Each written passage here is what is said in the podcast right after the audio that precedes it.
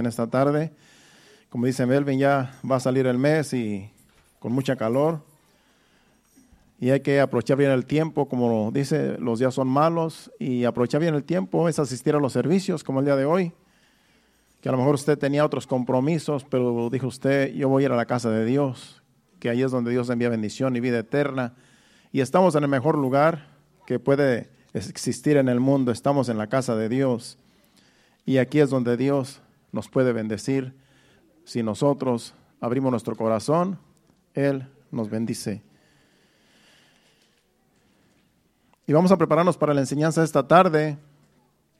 El título de esta enseñanza es Estabilidad en Cristo. Ese es el título, Estabilidad en Cristo.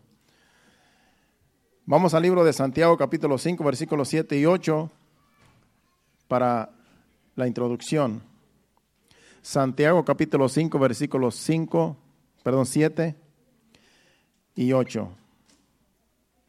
Dice, por tanto, hermanos, tened paciencia hasta la venida del Señor. Mirad cómo el labrador espera la preciosa, el precioso fruto de la tierra, aguardando con paciencia hasta que recibe la lluvia temprana y la tardía.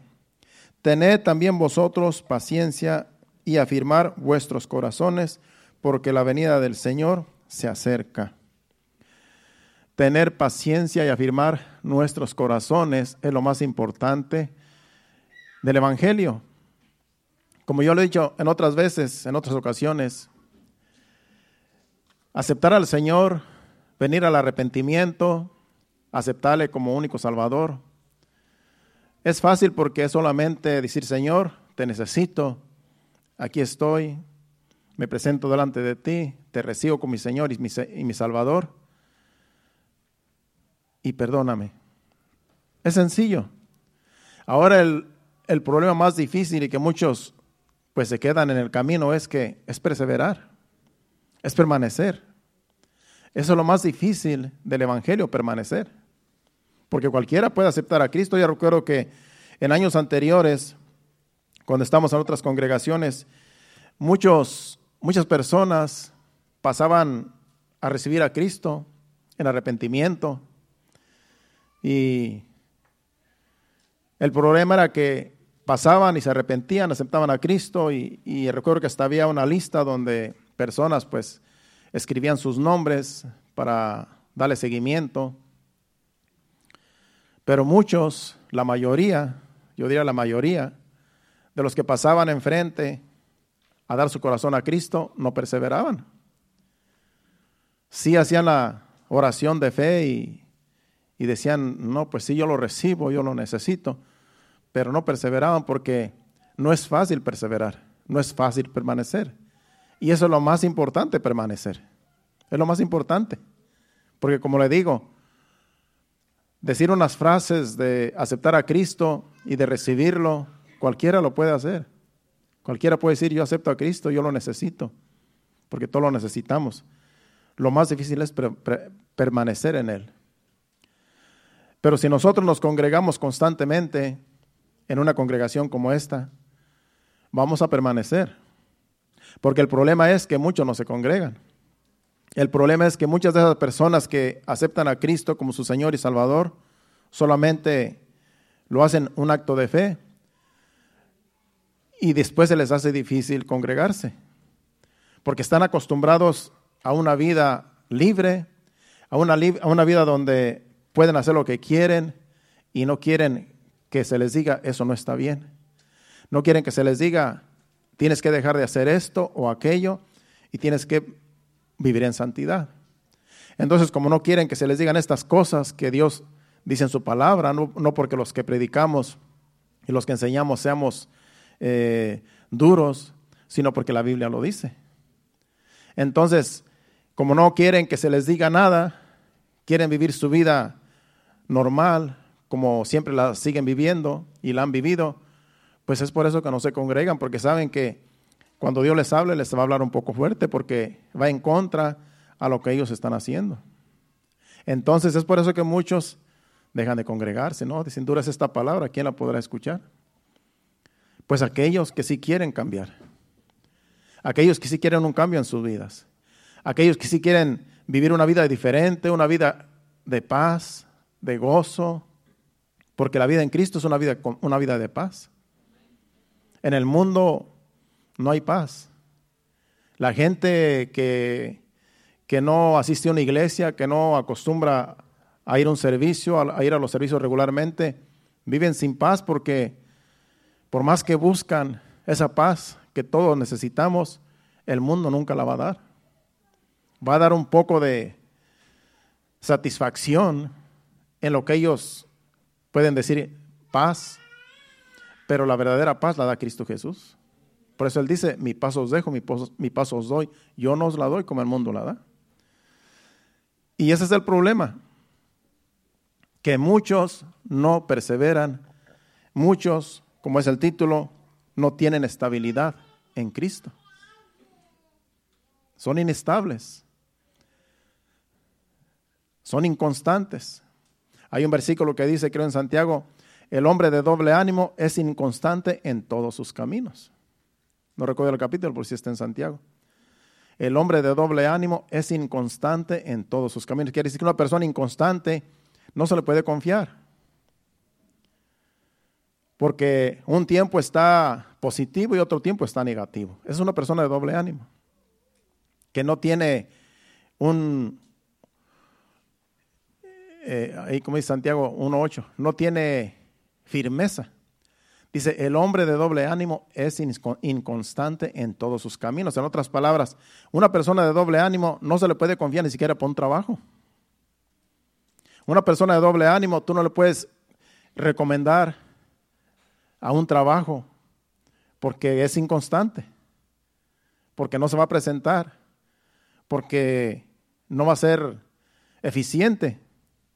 Entonces, es difícil que una perso- persona que es inconstante persevere en el camino del Señor. Entonces, necesitamos ser estables. Necesitamos la estabilidad en Cristo. Y de eso se trata este servicio, este, este mensaje. La estabilidad en Cristo, que es lo más importante en el Evangelio. Porque el Señor viene por una iglesia que esté preparada. El Señor viene por una iglesia que ya esté sin mancha y sin arruga. Y esas personas que son inconstantes, que están y no están, viene el Señor y se van a quedar. ¿Por qué? Porque no son constantes, porque son inconstantes, porque no son responsables, porque no son fieles. Entonces Dios no quiere, no viene por una iglesia infiel, viene por una iglesia fiel y que vive en santidad, que, se, que lava sus vestiduras todo el tiempo, se mantiene limpia. Dios viene por una iglesia así, Jesucristo, por una novia preciosa, radiante. Es por eso que constantemente nos tenemos que estar limpiando y limpiando de toda inmundicia como iglesia, porque estamos esperando a nuestro Señor. La venida del Señor está cerca y tenemos nosotros que afirmar nuestros corazones. Hay cosas que están pasando en el mundo y la tecnología, eh, vemos cómo hay videos donde hay, están, se esperan cosas terribles. El orden mundial, hay videos del orden mundial de personas que quieren controlar el mundo, quieren controlar las personas, y eso se va a llevar a cabo en tiempos del anticristo, que ya estamos pronto a que aparezca.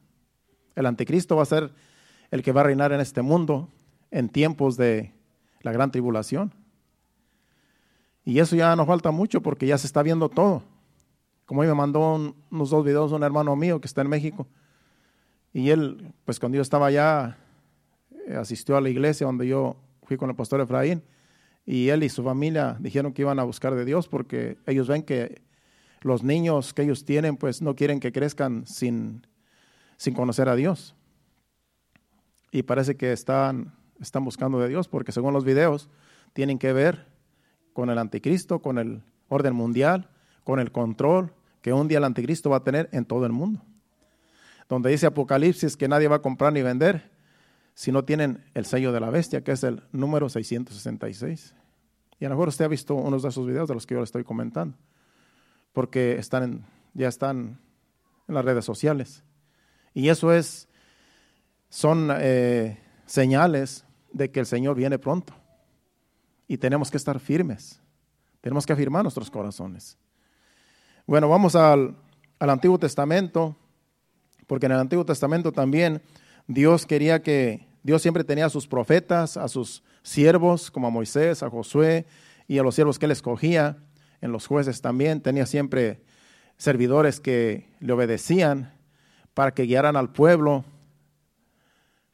al arrepentimiento cuando estaban eh, en idolatría y para que les exhortaran de que siguieran firmes en, en, en Dios, en el que los había sacado de la esclavitud.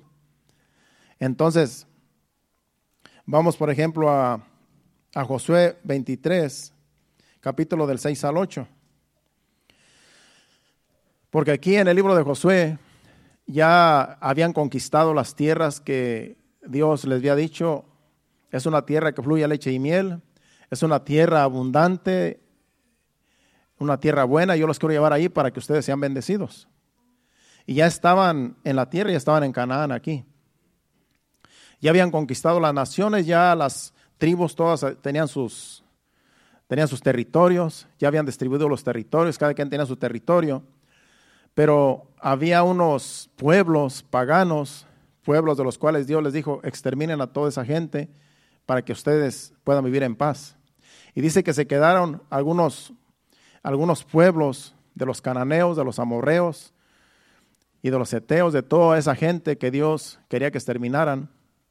Y se quedaron algunas porciones de pueblos por ahí, en todo lugar, de esa gente.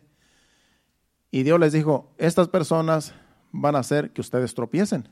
Estas personas van a hacer que ustedes se vayan tras dioses ajenos, se vayan tras los ídolos y, vayan a, y, me, y me van a dejar a mí. Dios mismo se los advertía.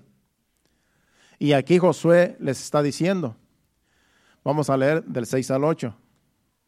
Dice, esforzaos pues mucho en guardar y hacer todo lo que está escrito en el libro de la ley de Moisés, sin apartarse, sin apartaros de ello, ni a diestra ni a siniestra. En otras palabras, tienen que seguir firmes la ley de Moisés. Ya Moisés había muerto, ahora Josué era el líder y les había dejado la ley para que siguieran la, la ley de Dios. Dice, no se aparten ni a derecha ni a izquierda, sigan firmes en lo que Dios dice. Dice el versículo ocho. Dice, para que no os mezcléis con estas naciones que han quedado con vosotros, ni hagáis mención, ni, ju- ni juréis por el nombre de sus dioses, ni los sirváis, ni os inclinéis a ellos. Él sabía que habían quedado muchos ídolos por ahí, altares de ídolos que adoraban los, las naciones que ellos habían exterminado. Y él sabía que iban a ser tropezadero para dejar a Dios. Y él sabía que esos altares que estaban por todos lados, en los lugares altos, acostumbraban a tener altares en, las, en los cerros, en, en los lugares altos, debajo de los árboles, donde quiera había altares. Y ahí se habían quedado esos ídolos, no los habían destruido todos. Y se había quedado un poco, como digo, porciones de personas que adoraban esos ídolos. Y dice, por eso les está exhortando aquí, para que no os mezcléis con estas naciones, con esa gente que han quedado con vosotros, dice, ni hagáis mención, ni juréis por el nombre de sus dioses, ni los sirváis, ni, los incl- ni, ni os inclinéis a ellos. ¿Y qué fue lo que pasó? Se unieron a ellos y los adoraron. Mas a Jehová, dice el ocho, mas a Jehová vuestro Dios seguiréis como habéis hecho hasta hoy. Él les está exhortando. Todos esos ídolos que ustedes ven, no se vayan a inclinar a ellos, no los vayan a adorar, porque son abominación a Dios. Ni se mezclen con esa gente. ¿Y qué pasó? Se mezclaron con la gente, buscaron mujeres eh, cananeas y, y eteas y, y toda esa gente que eran paganas, se mezclaron con ellas y tuvieron hijos con ellos. Y esas mismas mujeres y esas mismas personas con las cuales se mezclaron, los llevaron a adorar los ídolos. Y así fue como se corrompieron el pueblo de Israel, ya estando en la tierra prometida, y a Dios le dieron la espalda. Ya en el libro de los jueces ya vemos la corrupción en todo el pueblo que Dios los tuvo que dejar a manos, en manos de los enemigos para que los oprimieran, y era como ellos clamaban a Dios cuando ya estaban oprimidos, porque el, el enemigo les quitaba todo. Sembraban y llegaban el ejército enemigo de la gente que misma que se había quedado allí y les quitaba todo, los dejaban sin comer. Y Dios dijo, como dice el, como dice el presidente de México, tengan para que aprendan. ¿Quieren ídolos? ¿Quieren gente pagana? Órale, ahí está. Y sí, aprendían hasta que decían, ya no, nos, no tenemos que comer, vamos a clamar a Dios. Y Dios en su misericordia los salvaba. Por eso les, les, les levantaba jueces, a Gedeón, a Je, Je, Je, Jefse y, y otros, a Barak y aún a esta mujer, este, Rebeca, no, Rebeca está, Débora. Les levantaba jueces porque ya el pueblo no podía por la opresión del enemigo, pero por culpa de ellos. Dios mismo les dijo, no se mezclen, y se mezclaron. Casi siempre cuando Dios dice, no hagas esto, la gente va y lo hace. ¿Qué le dijo Dios a Adán y a Eva? No coman de ese árbol. ¿Y qué hicieron? Fueron y comieron.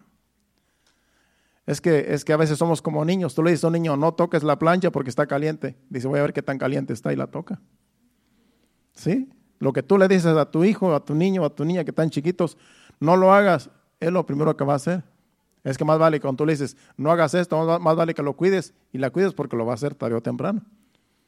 Porque ya sabe que ya le, le da tentación. Y así somos también nosotros, la iglesia, el pueblo, la gente. Dios nos dice, no hagas esto, y uno dice, voy a ver si es cierto. ¿Y qué pasa? Pagamos las consecuencias. Ya cuando estamos todos atorados, clamamos a Dios, y Dios en su misericordia pues manda y nos, nos salva, nos saca del hoyo, pero es por nuestra culpa, porque nosotros no obedecemos a Dios. Y eso nos pasa a todos, no crean que a mí no, a todos nos pasa, porque no, no aprendemos hasta que nos pasan las cosas. Vamos ahora a Primera de Samuel capítulo doce, versículo veintiuno al veinticuatro, porque aquí también Samuel está dando un discurso al pueblo, ya que el pueblo les, les le pidió a, a Samuel rey y les levantó a, a Saúl. Y aquí él está en su último discurso aquí hablando con ellos, porque él ya está viejo, y ellos dicen, pueblo, no, pues tú ya estás viejo, ya necesitamos un rey y necesitamos pues que alguien nos lidere, nos lidere porque tú ya estás viejo. Pero después Dios habla con, porque él estaba triste y dice, bueno, me desecharon a mí. Dios le dice, no te desecharon a ti, me desecharon a mí. Porque Dios era el que dirigía a Samuel. Y aquí les dice Samuel al pueblo, dice, no os apartéis en pos de vanidades que no aprovechan ni, li- ni libran, porque son vanidades. Pues Jehová no desamparará a su pueblo por su grande nombre, porque Jehová ha querido haceros pueblo suyo. Así que lejos sea, lejos sea de mí que peque yo contra Jehová, cesando de rogar por vosotros, antes os instruiré en el camino bueno y recto. Solamente tened, temed a Jehová, perdón, y servidle de, de verdad con todo vuestro corazón, pues considerad cuán grandes cosas ha hecho por vosotros. El versículo anterior dice, yo no voy a cesar de decirles que tienen que afirmar sus pies en el Señor, que tienen que afirmar sus pies en Dios. Dice, porque si yo no lo hago, entonces yo voy a pecar, porque yo sabiendo, yo sabiendo las cosas que ustedes tienen que aprender y que entender, y yo se las tengo que decir, si yo no se las digo, es como si yo pecara contra Dios, es lo que dice ese versículo. Así que lejos sea de mí que peque contra Jehová, cesando de rogar por vosotros, cesando de rogar a Dios por vosotros, antes os instruiré en el camino bueno y recto. Eso es lo que pasa cuando una persona es llamada por Dios, cuando una persona, un pastor, un ministro es llamado por Dios. Si nosotros cesamos, dejamos de instruir al pueblo, si dejamos de, de predicar y de enseñar, estamos pecando contra Dios. Porque si nosotros tenemos la palabra de Dios en nosotros y en la Biblia, que es lo que predicamos, y no le decimos a la gente lo que dice Dios en su palabra, entonces es como si nosotros estuviéramos pecando delante de Dios, porque tenemos la verdad y no la decimos. Así de delicada es la situación para los ministros. Es por eso que en luchas y pruebas, todos los ministros, pastores y todos los que enseñamos, estamos allí, porque nuestro compromiso no es con la gente, no es con la iglesia, es con Dios. Y si nosotros decimos, no, yo no voy a predicar, ya, ya me, ya, ya me enojé, ya el pueblo no hace caso, ya no voy a predicar, ya no voy a enseñar. Estamos pecando contra Dios, porque tenemos la palabra y no la enseñamos. Es por eso que tenemos que estar siempre de la mano de Dios, agarrados de Dios, porque nosotros le vamos a dar cuentas a Dios del ministerio que Dios nos ha dado, que es predicar la palabra, que es enseñar, instruir. Por eso Santiago, este, Samuel estaba diciéndoles, lejos esté de mí que yo peque contra Dios, y que ruegue por ustedes y enseñarles, instruirles y exhortarles. Así es que les voy a seguir instruyendo, les voy a seguir exhortando, aunque a ustedes no, no les guste. Y eso es lo que pasa. Habrá gente que a lo mejor deja de asistir a la iglesia porque dice, la palabra es muy dura, no, no la puedo llevar. Pero no por eso vamos a dejar de predicar. No por eso vamos, vamos a dejar de enseñar, porque hay quienes sí reciben la palabra, hay quienes sí quieren cambiar, hay quienes sí dicen, en realidad yo estoy mal, necesito un cambio de vida. Y por una o dos o tres personas que sí quieren cambiar, es por eso que Dios nos tiene enseñando y predicando, porque la salvación es lo más importante en la vida. Y Dios nos ha llamado a predicar el Evangelio a toda criatura. Así es que más nos vale recibir, porque es una bendición para nosotros cuando nosotros recibimos la palabra, porque Dios nos instruye, Dios nos edifica, Dios nos quita las cargas y Dios nos pone paz. Cuando nosotros decidimos hacer lo que Dios dice en su palabra que debemos hacer. Vamos a Job capítulo once, versículo del trece al dieciséis. Y de ahí nos vamos a ir al Nuevo Testamento para terminar en el Nuevo Testamento. Job once, del trece al dieciséis. Dice, si tú dispusieres tu corazón y extendieres a él tus manos, aquí está hablando a una persona, que si tú a Dios le extendieres tus manos, porque aquí es Dios, una persona, aquí es una persona los que están escribiendo el libro, diciendo que si tú a Dios le extiendes tus manos y, y si tú dispones en tu corazón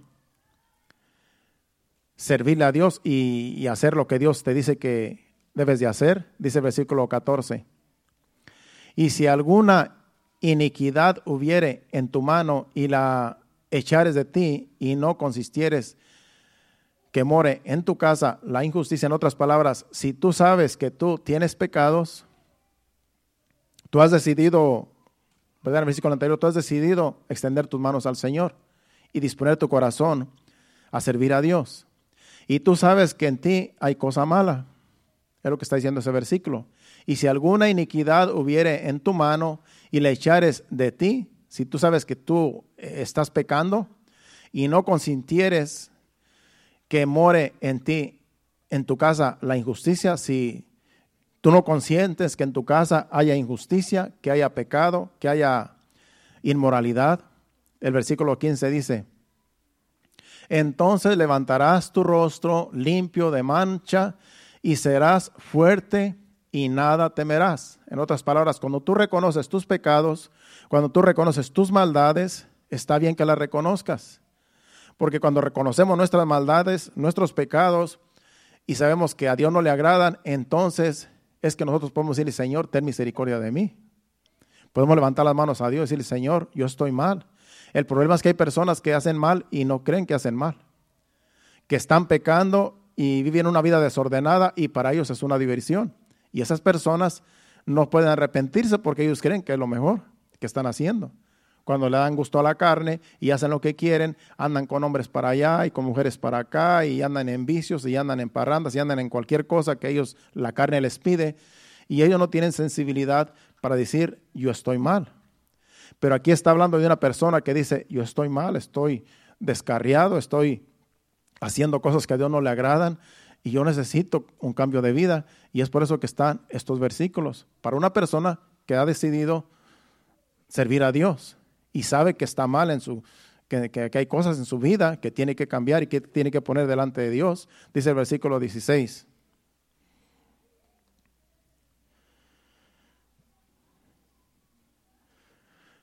Dice, y olvidarás tu miseria o te acordarás de ella como de aguas que pasaron. En otras palabras, si tú le pones a Dios tus problemas, tu situación, tus pecados, tus maldades, y tú ya no quieres saber nada de la vida pasada, dice que vas a olvidar tu miseria, vas a olvidar cómo tú eras en tu vida pasada. Dice, o te acordarás de ella como de aguas que pasaron. Lo que está diciendo ahí que cuando ya tú dejas tu vida mundana, tu vida de pecado, dice que te vas a olvidar de cómo tú vivías. Te vas a olvidar de cómo tú estabas de sucio y de sucia, del pecado en el cual tú estabas eh, participando. Y si te acuerdas, va a ser como, como agua que pasa. Te va a venir el recuerdo de tu vida pasada, pero es solamente una memoria que pasa, como cuando pasa un, agua, un, un chorro de agua corriendo. ¿Por qué? Porque ahora tú vives en paz con Dios. Ahora solamente te va a venir en memoria lo que tú hacías, pero ya no vas a tener esa carga, no vas a tener ese, esa aflicción de que tú estás mal, porque ya Dios perdonó tus pecados. Perdonó tus maldades. Ahora puedes levantar manos limpias al Señor. ¿Por qué? Porque ahora somos nuevas criaturas en Cristo. Las cosas viejas pasaron, todas son hechas nuevas. La gente te podrá criticar, te podrá señalar, podrá decir lo peor de ti, de cómo tú eras antes en tu vida pasada, pero tú ya estás en paz con Dios. Ahora solamente te queda el recuerdo, la memoria de tu vida pasada, pero ya Dios pagó por tus culpas, al igual que por cada uno de nosotros. Así es que esa es la misericordia de Dios. Ahora lo que hay que hacer es permanecer firme, permanecer, ser estable, tener estabilidad. Si ya sabes que Dios te perdonó, si ya sabes que Dios te limpió y te dio paz, ¿para qué ir a volver a ensuciarse otra vez? Como la, la cerda vuelve al, al, al fango, como dice Pedro, y el perro a su vómito, ¿para qué volver otra vez? Si sabemos que eso no nos trae ningún beneficio, sino antes nos, nos trae, en realidad nos trae maldad a nuestra vida, ¿para qué volver otra vez a querer hacer lo mismo que antes hacíamos? Ninguna persona que está limpia con la sangre de Cristo va a querer volver otra vez a su vida pasada. Y si lo hace es porque en realidad el diablo lo engañó, el diablo le engañó y cree que está mejor en la vida que llevaba antes. Todo lo contrario, el diablo es un engañador. El diablo a veces nos hace pensar que estamos perdiendo el tiempo en la iglesia y que es mejor la vida que llevábamos antes, y es todo lo contrario.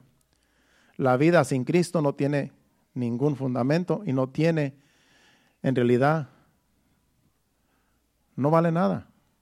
La vida sin Cristo está vacía, es hueca, no tiene ningún sentido. Es por eso que mucha gente se quita la vida, porque no tienen a Cristo, porque no tienen,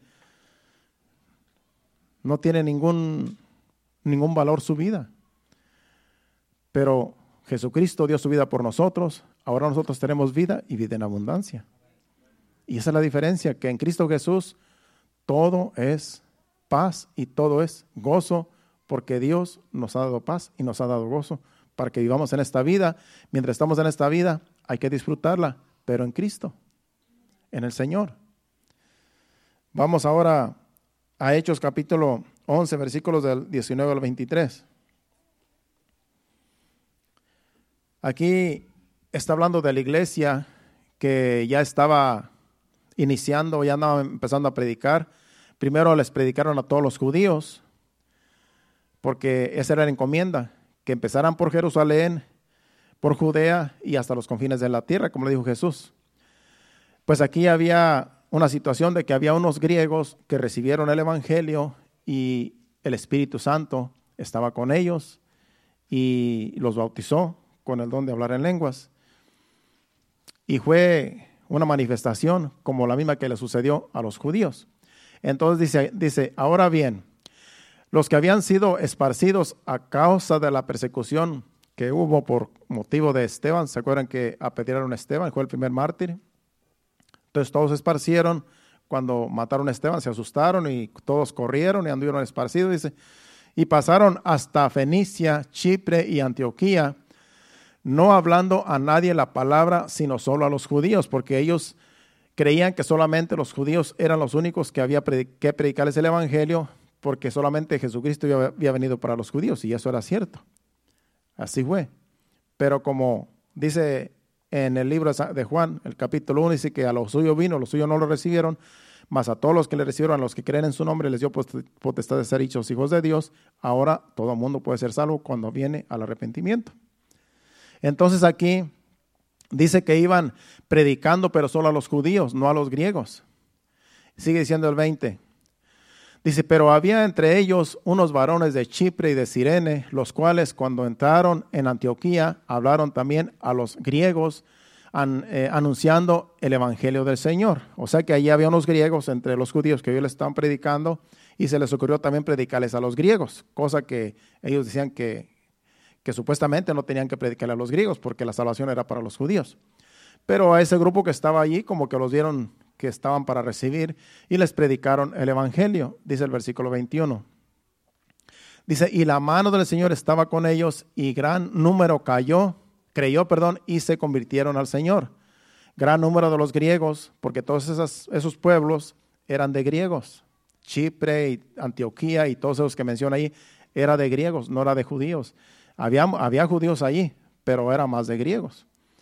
Dice el versículo veintidós. Dice, llegó la noticia de estas cosas a oídos de la iglesia que estaba en Jerusalén, que era la iglesia madre donde de ahí, nació, de ahí salieron todos. Dice, y enviaron a Bernabé que fuese hasta Antioquía. ¿Por qué enviaron a Bernabé? Porque Bernabé era un hombre justo, era un hombre eh, lleno del Espíritu Santo, y era un hombre que no era, su nombre no era, no era Bernabé, su verdadero nombre era José. Y este varón ya tenía tiempo con los discípulos, porque si vamos al libro, vamos a hacer un paréntesis para ir al, al capítulo cuatro y versículo treinta y seis, donde allá dice, allí dice quién era Bernabé. Y después vamos a, vamos a regresar otra vez a este versículo. Pon Hechos capítulo cuatro, versículo treinta y seis. Dice, entonces José, a quien los apóstoles pusieron por sobrenombre Bernabé, que traducido es hijo de consolación, levita natural de Chipre.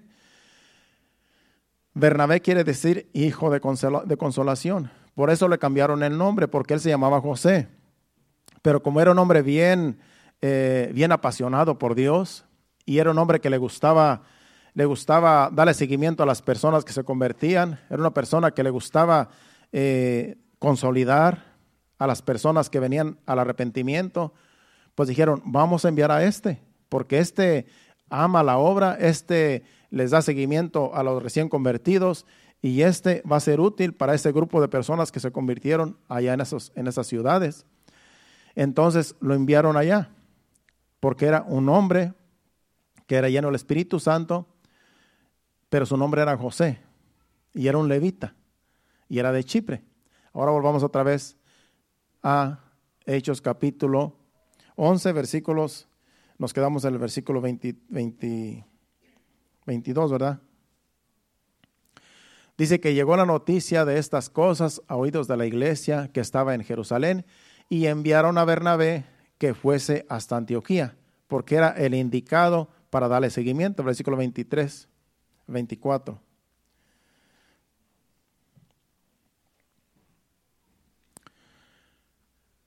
Dice, este cuando llegó y vio la gracia de Dios, se regocijó y exhortó a todos a que con propósito de corazón permaneciesen fieles al Señor. Por eso lo enviaron, porque era un hombre que les podía, los podía afirmar en el Evangelio.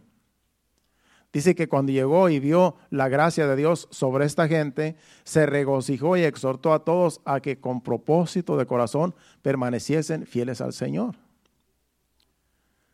Personas así como Bernabé necesitamos en la iglesia, que cuando personas vienen y se convierten a Cristo, uno siempre, siempre andan tras de ellos dándoles seguimiento, ayudándolos a afirmarse bien en el Señor. Son personas que tienen un corazón, una devoción, una pasión por la obra de Dios para que la iglesia se siga afirmando. Esas personas necesitamos en la iglesia. No personas que, que no se fijen quién se convierte y quién no se convierte y que no les importe. No, personas que, no, que les importe la obra de Dios y de aquellos que vienen al arrepentimiento y que queremos que permanezcan firmes. Porque los pastores no podemos hacer todo el trabajo. Nosotros podemos hacer una parte del trabajo, pero también en las congregaciones como esta hay personas así, que les dan seguimiento y les llaman y les y los animan. No, pues no te vi, ¿qué pasó? Este, no, pues tengo problemas, no, pues eh, quieres que le diga al pastor, quieres que el pastor vaya a visitarte, porque a veces hasta nos dicen, no, pues eh, necesita la, la, la visita del pastor, de los pastores. Entonces, porque nosotros no podemos hacer todo el trabajo, a veces no nos damos cuenta de cosas que están pasando, si no es por ustedes, que saben de personas que están pasando situaciones difíciles. Y de repente tienen una necesidad económica, nosotros no nos damos cuenta porque pues no, no andamos tras de nadie. Y si alguien de ustedes se da cuenta que una persona está pasando alguna necesidad económica, pues deben de dejarnos saber. A nosotros, a mi persona, a mi esposa o a alguien cercano a nosotros, para que nosotros podamos ayudar a esas personas, porque nosotros no vamos a cerrar el puño, no vamos a cerrar para no, sino antes vamos a abrir para dar a aquellos que tienen necesidades. Pero si nosotros no nos damos cuenta, pues no vamos a saber, a menos que Dios nos lo muestre. Por eso son necesarias esas personas como Bernabé, que se preocupan por los demás, que se preocupan por los que no vienen, por los que ya casi no llegan, por los que los vemos de vez en cuando. Y a veces nosotros sabemos cuando las personas no están llegando cuál es el problema, porque a veces hasta nos llaman, tenemos un problema, el trabajo, no he podido llegar, pero hay veces que no, a veces que no sabemos. Entonces, ustedes también pueden ayudar, apoyar la obra cuando ustedes eh, tienen el número de una persona que casi no ven, que casi no llega y que le llamen para ver qué está pasando, y si es algo que nosotros tenemos que intervenir, pues déjenos saber.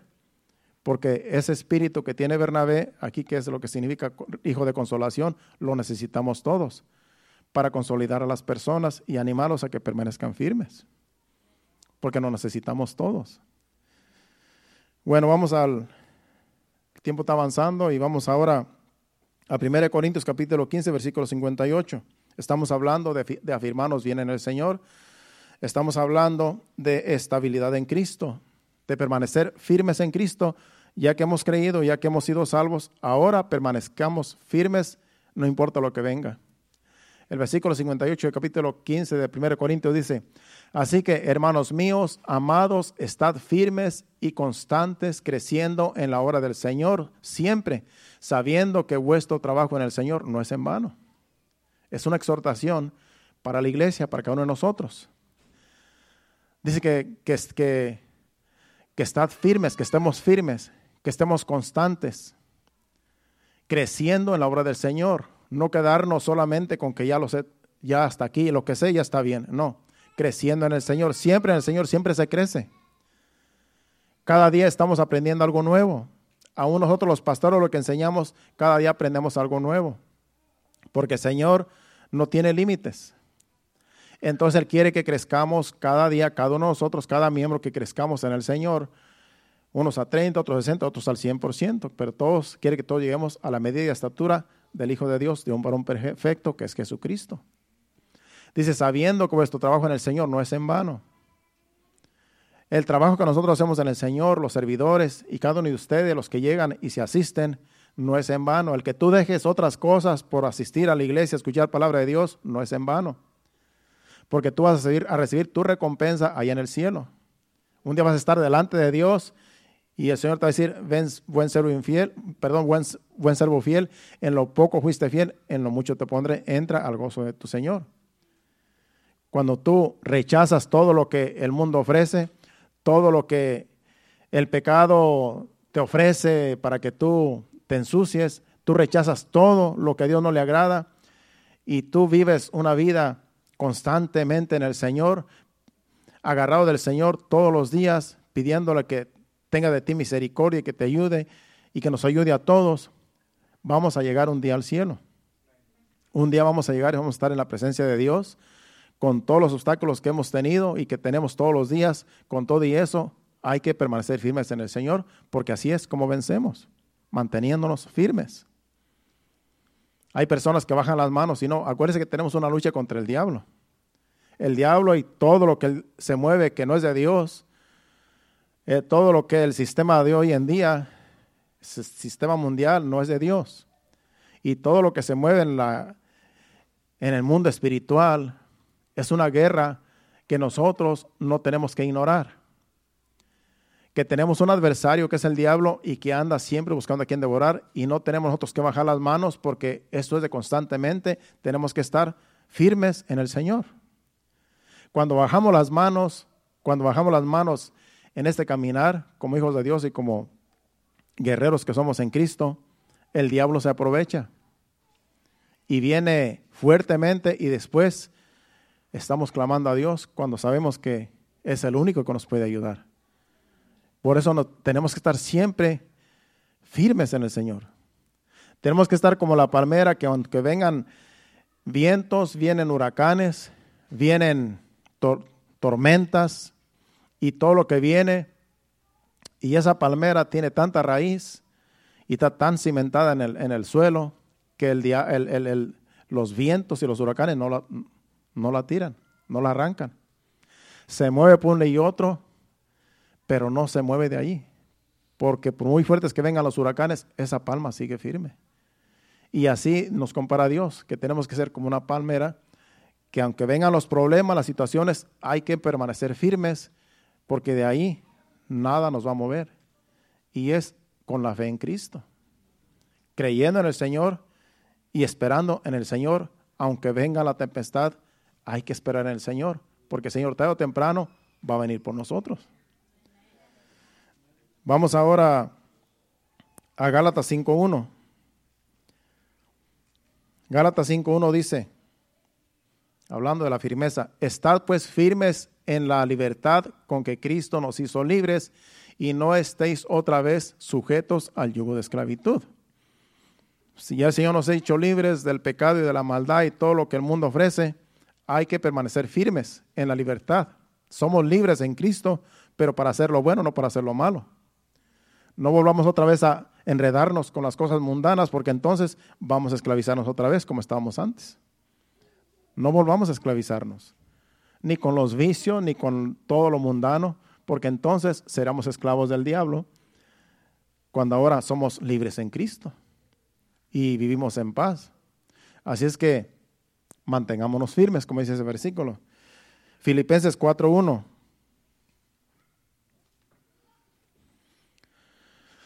Así que, hermanos míos, amados y deseados, gozo y corona mía, estad así firmes en el Señor, amados.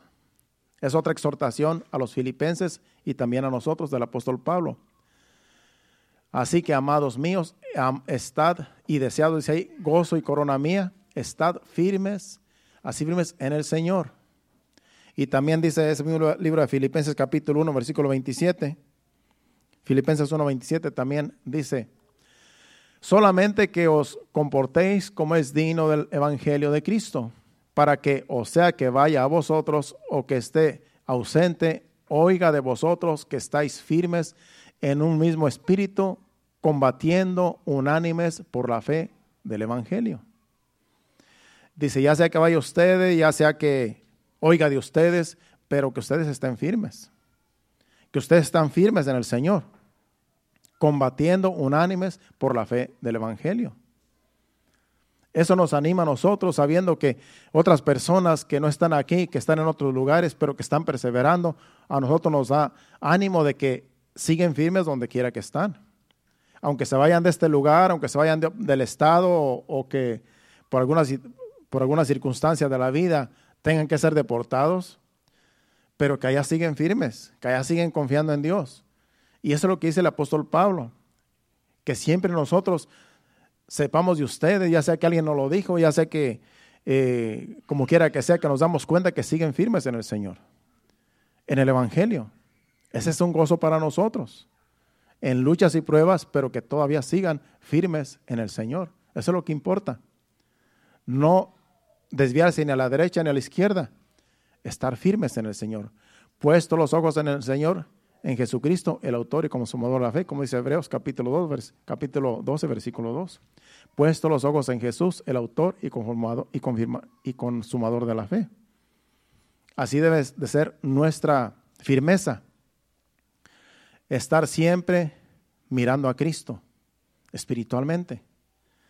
Vamos ahora, segunda de Tesalonicenses dos, dos, uno y dos. Segunda de Tesalonicenses capítulo dos, versículo uno y dos. Pero con respecto a la venida de nuestro Señor Jesucristo y vuestra reunión con Él, os rogamos, hermanos, el versículo dos, que no os dejéis mover fácilmente de vuestro modo de pensar, ni os conturbéis, ni por espíritu, ni por palabra, ni por carta, como si fuera nuestra, en el sentido de que el día del Señor está cerca. Dice que no os dejéis mover. Si el Señor está cerca, no se dejen mover fácilmente de cualquier situación. Ni os conturbéis, ni por espíritu, ni por palabra, ni por carta. En otras palabras, no se dejen llevar por nada de lo que escuchen por ahí.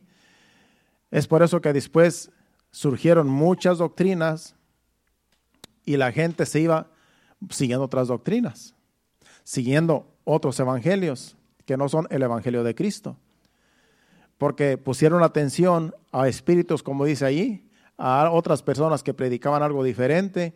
Y es por eso que hoy en día hay muchas religiones, pero no todas las religiones son el evangelio.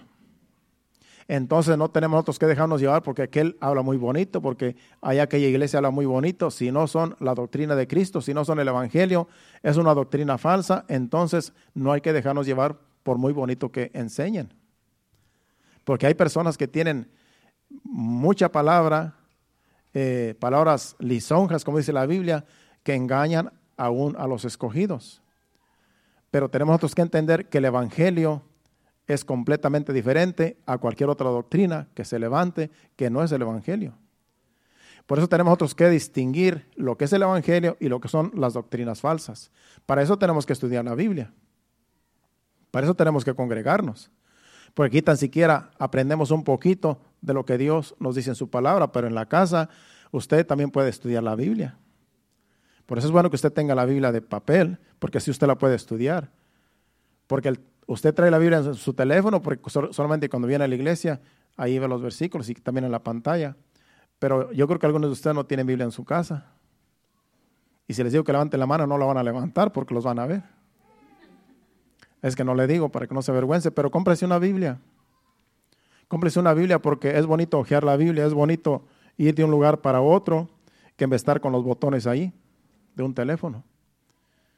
Yo uso el teléfono para buscar algunos versículos que yo necesito, si lo uso, porque ahí también está la Biblia.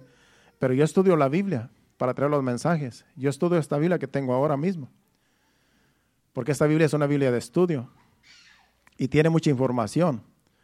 Y cada día voy viendo algo, aunque ya tengo como veinticinco años con ella, pero hay cosas que, que hasta ahora las estoy viendo, que están allí, que me son de bendición para estudiar. Mucha referencia. Entonces, si yo no estudio la Biblia, entonces, ¿cómo les voy a enseñar la palabra de Dios, el consejo de Dios, si yo no estudio? Y todos los que enseñamos tenemos que estudiar. Tenemos que estudiar la Biblia porque tenemos un compromiso con Dios. Y a Dios le vamos a dar cuentas. Y también es una falta de respeto que nosotros no estudiemos la Biblia y vengamos a traerles aquí un mensaje carnal, un mensaje que, que, no, que no edifique. Es por eso que es un... Es una responsabilidad para nosotros pararnos aquí enfrente y traer un mensaje. Aunque ya tenemos tiempo, por ejemplo, mi persona, ya tengo ya mucho tiempo en el evangelio, pero no cree usted que para mí es fácil venir a pararme aquí. Usted dirá, no, pues eso, como lo hace cada domingo, cada miércoles, pues es fácil para el pastor traer un mensaje y predicar. O no, no es fácil. ¿Por qué? Porque yo estoy delante de la presencia de Dios antes que delante de ustedes. Y en mi casa también, yo estoy estudiando y yo sé que Dios me está viendo. Entonces, mi compromiso es primero con Dios y luego con la iglesia, porque a Dios es al que le voy a dar cuentas. y así cada uno de nosotros. Así es que hay que permanecer firmes porque el Señor pronto vendrá por su iglesia y todos nos queremos ir a esa patria celestial porque el Señor no tarda. Él no tarda su promesa, aunque uno la tiene por tardanza. Él es paciente para con nosotros, no esperando que nadie se pierda, sino que todos procedan al arrepentimiento. Vamos ahora a primera de, eh, vamos ahora al versículo quince de ese mismo libro de primera de segunda de Tesalonicenses. En el versículo quince también habla de la firmeza, habla de la de estar de la estabilidad en Cristo. El versículo quince dice: "Así que, hermanos, estad firmes y retened la doctrina que habéis aprendido, sea por palabra o por carta nuestra." Es el apóstol Pablo hablando. Estar firmes, ya sea por palabra, ya sea por carta, pero retengan la doctrina, retengan la enseñanza y estén firmes. No se vayan tras otros, otras enseñanzas que no tienen nada que ver con el Evangelio. El Evangelio que les predicamos, como dice el apóstol Pablo, es la doctrina de Cristo. Y manténganse firmes en esa doctrina hasta que el Señor venga. Vayamos ahora sí a primera de Pedro capítulo cinco, versículos ocho y nueve. Versículo ocho dice de primera de Pedro capítulo cinco, versículo ocho dice: "Sed sobrios y velad, porque vuestro adversario el diablo, como león rugiente, anda alrededor buscando a quien devorar. Al cual resistid firmes en la fe, sabiendo que los mismos padecimientos se van cumpliendo en vuestros hermanos en todo el mundo." Hay que resistir al diablo porque el diablo anda como león rugiente buscando a quien devorar. Y anda buscando devorar a los cristianos. Él no anda buscando a la gente que está allá en los bares, que anda fiestando, que anda dándole gusto a la carne. Él no anda allá, pues como quiera ya son de él. Él anda buscando a los que quiere devorar, son a los hijos de Dios, a las ovejas. Nosotros somos ovejas, ellos no son ovejas. Los que no son cristianos, los que no son hijos de Dios, no son ovejas. Las ovejas son no, la iglesia, nosotros. Entonces, el diablo, como león rugiente, anda buscando a quien devorar a cualquiera de nosotros. Entonces, dice que, podamos, que tenemos que resistir firmes en la fe, en la fe del Evangelio. Si sabemos que el diablo anda por, como león rugiente buscando a quien devorar, tenemos que saber que así como Dios nos ve, que estamos en todo lugar, donde quiera que vayamos, Dios nos ve y Dios está con nosotros, también tenemos que entender que hay un diablo que también anda alrededor buscándonos como devorarnos. No podemos ignorar sus, sus maquinaciones, como dice en una carta el apóstol Pablo. No tenemos que ignorar las maquinaciones del diablo, porque así como Dios está en todas partes, el diablo también nos anda persiguiendo, nos anda rodeando a ver si nos descuidamos para devorarnos. Así es que hay que permanecer firmes. Firmes, lo vamos a resistir al diablo si permanecemos firmes, creyendo en Jesucristo, creyendo en el Evangelio. Aunque vengan problemas, situaciones difíciles, pero hay que mantener nuestra fe en Cristo, que, que no se mueva. No irnos ni a derecha ni a izquierda, sino permanecer firmes, puestos los ojos en Jesús. Así es como Dios espera que estemos hasta que Él venga. Versículo, perdón, ahora vamos a segunda de Pedro tres, del cuatro al dieciocho, y ahí vamos a terminar. Prim, segunda de Pedro, capítulo tres, capítulo del catorce al dieciocho. Y en estos cinco minutos, ahí terminamos. El cuatro dice: "Y diciendo, ¿dónde está la promesa de vuestro advenimiento? Porque desde el día en que los padres durmieron, todas las cosas permanecen así como desde el principio de la creación." Yo creo que es otro versículo. Segunda de Pedro. Segunda de Pedro tres, catorce al dieciocho. catorce. Dice: "Por lo cual, oh amados, estando en espera de estas cosas, procurad con diligencia ser hallados por Él sin mancha e incorruptible en paz." El quince. "Y tened entendimiento que la paciencia de nuestro Señor es para salvación, como también nuestro amado hermano Pablo, según la sabiduría que le ha sido dada, os, escribe, os ha escrito." El dieciséis. "Casi en todas sus epístolas, Hablando en, hablando en ellas de estas cosas, entre las cuales hay algunas difíciles de entender, las cuales los indoctos e inconstantes tuercen, como también las otras escrituras, para su propia perdición. Así que vosotros, oh amados, sabiendo de antemano, guardaos, no sea que arrastrados por el error de los cínicos caigáis de vuestra firmeza. Antes bien, creced en la gracia y en el conocimiento de nuestro Señor y Salvador Jesucristo. A Él sea gloria por los siglos, por, hasta el día en la eternidad. Amén. Antes bien, creced en la gracia, en el conocimiento de nuestro Señor Jesucristo. Permanecer firmes, dice el versículo diecisiete. Dice, así que vosotros, oh amados, sabiendo de antemano, guardaos, no sea que arrastrados por el error de los inicuos caigáis de vuestra firmeza. Los inicuos son las personas que no tienen temor de Dios. Son la gente pecadora. No te dejes llevar por la gente que peca. No te dejes llevar por la gente que dice que tú estás perdiendo el tiempo. Que la gente que dice que, que te critica porque tú eres un hijo de Dios. No te dejes llevar por los inicuos. Sabiendo de antemano y guardaos, no sea que arrastrados por el error de los inicuos caigáis de vuestra firmeza. No sea que te dejes llevar por lo que los inicuos viven, una vida desordenada, una vida desenfrenada. Y si tú te pones a pensar que ellos viven una vida, una vida mejor que la tuya, puede ser que caigas de tu firmeza. Puede ser que tú, poniendo tus ojos en esas personas que viven una vida desenfrenada, puede ser que quites tus ojos de Jesús y los pongas en esas personas y caigas de la firmeza en la cual estás en Cristo Jesús. Porque tú puedes decir, ellos viven como ellos quieren. Y parece que se divierten y parece que no les importa eh, ofender a Dios con lo que hacen. Y tú crees que ellos están bien, pero Dios tarde o temprano les trae un castigo. Tarde o temprano les vamos a dar cuentas a Dios, los buenos y los malos. Porque Dios tanto nos va a llamar a cuentas a nosotros como nos va a llamar a cuentas a ellos. Y el problema es que ellos, si no se arrepienten, van a un fuego eterno. Y nosotros, aunque seamos juzgados con Dios, pero estamos firmes en el Señor, en debilidades, en momentos difíciles, en pruebas y luchas, pero que nuestra fe esté firme en el Señor, para no caer de la firmeza en la cual estamos. No nos dejamos llevar por todo lo que hacen otras personas. Tú eres un hijo de Dios, tú eres una hija de Dios y somos diferentes. No podemos compararnos con la gente que vive afuera, porque ellos no tienen temor de Dios. Ellos pecan sin temor. Nosotros, si pecamos, nos duele pecar. Si caemos en un pecado, nos duele y nos arrepentimos porque sabemos que ofendemos a Dios, pero ellos ni se arrepienten ni les duele porque para ellos es una costumbre pecar. No te dejes llevar por la gente inicua. Mantengámonos firmes, hermanos, porque vamos para el cielo. Nuestra patria celestial está allá, no aquí.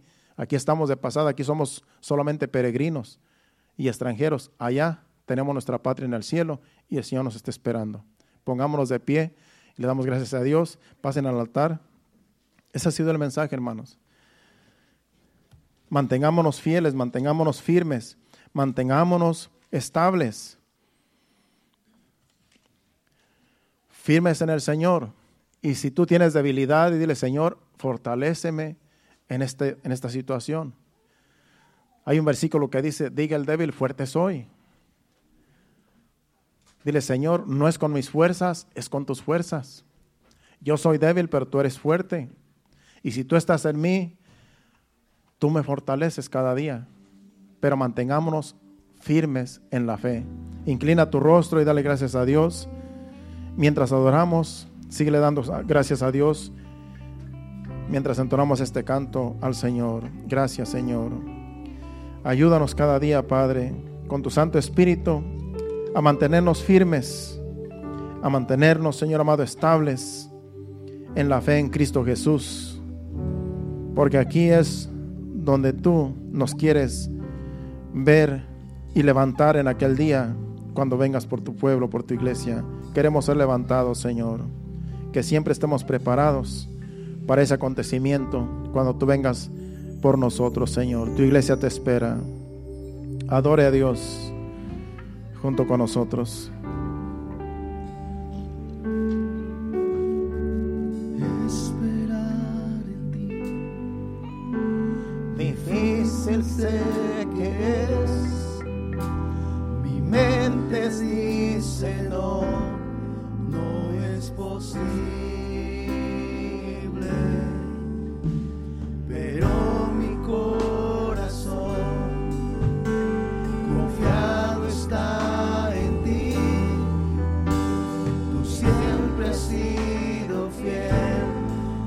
Sostenido y esperaré pacientemente, aunque la duda me atormente, yo no confío con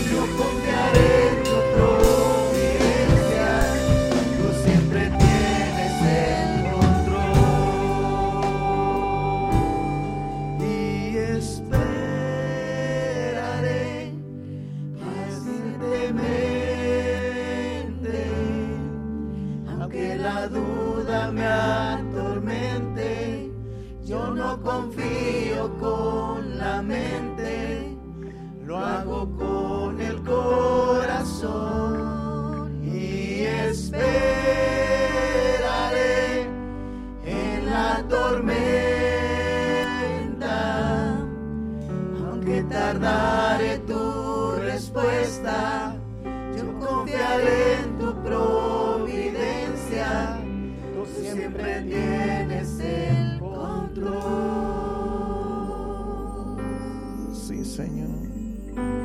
Confiamos en ti, Señor. No confiamos en nosotros mismos, Señor. Confiamos en ti solamente, Señor.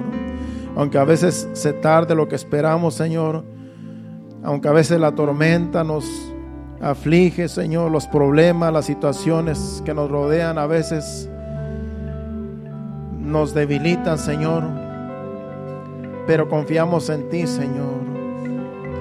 De que tú, Señor amado, siempre llegas a tiempo, nunca llegas tarde, Señor. Aunque te tardes, Señor amado, como nosotros a veces decimos, pero tú nunca te tardas, Señor. Tú llegas a tiempo a nuestras necesidades, a nuestros clamores, a nuestras aflicciones, Señor. Ayúdanos a estar firmes, constantemente esperando en ti, Señor. Día con día, que siempre, Señor amado, estemos esperando, Señor, tu respuesta a nuestras aflicciones, a nuestras tribulaciones. Que siempre estemos confiando, Señor, de que tú, Señor, nunca nos vas a dejar solos, porque tú, tú prometiste estar con nosotros todos los días hasta el fin del mundo, Señor. Que siempre haya confianza en nosotros de que tú, Señor, tienes el control en nuestras vidas. Por eso te damos gracias, Señor. Amén y amén. Ahora nos vamos a despedir, no de tu presencia, sino de este lugar, pidiéndote que nos lleves con bien a cada uno, desde el más pequeño hasta el más grande, niños, jóvenes y adultos, Señor. Que todos salgamos de este lugar y en tus manos tú nos lleves a donde quiera que vayamos saliendo de aquí, Señor. Que tú quites todo tropiezo, todo obstáculo, para que podamos llegar sin ninguna novedad a nuestro hogar, a nuestro destino, y que tú, Señor amado, sigas el día de mañana ayudándonos en nuestras labores de inicio de semana. Te lo pedimos en el nombre de Jesús, también por nuestros hijos en las escuelas, los niños. Guárdalos, Señor, día con día, Señor, en esas clases, en esas aulas. Te lo pedimos en el nombre de Jesús. En tus manos nos ponemos. Amén y amén. Porque le dan una, un aplauso fuerte a Cristo. Él se lo merece. Estamos despedidos. Aquí el miércoles a las siete treinta. Los esperamos hacia adelante. Pueden saludarse y Dios les bendiga.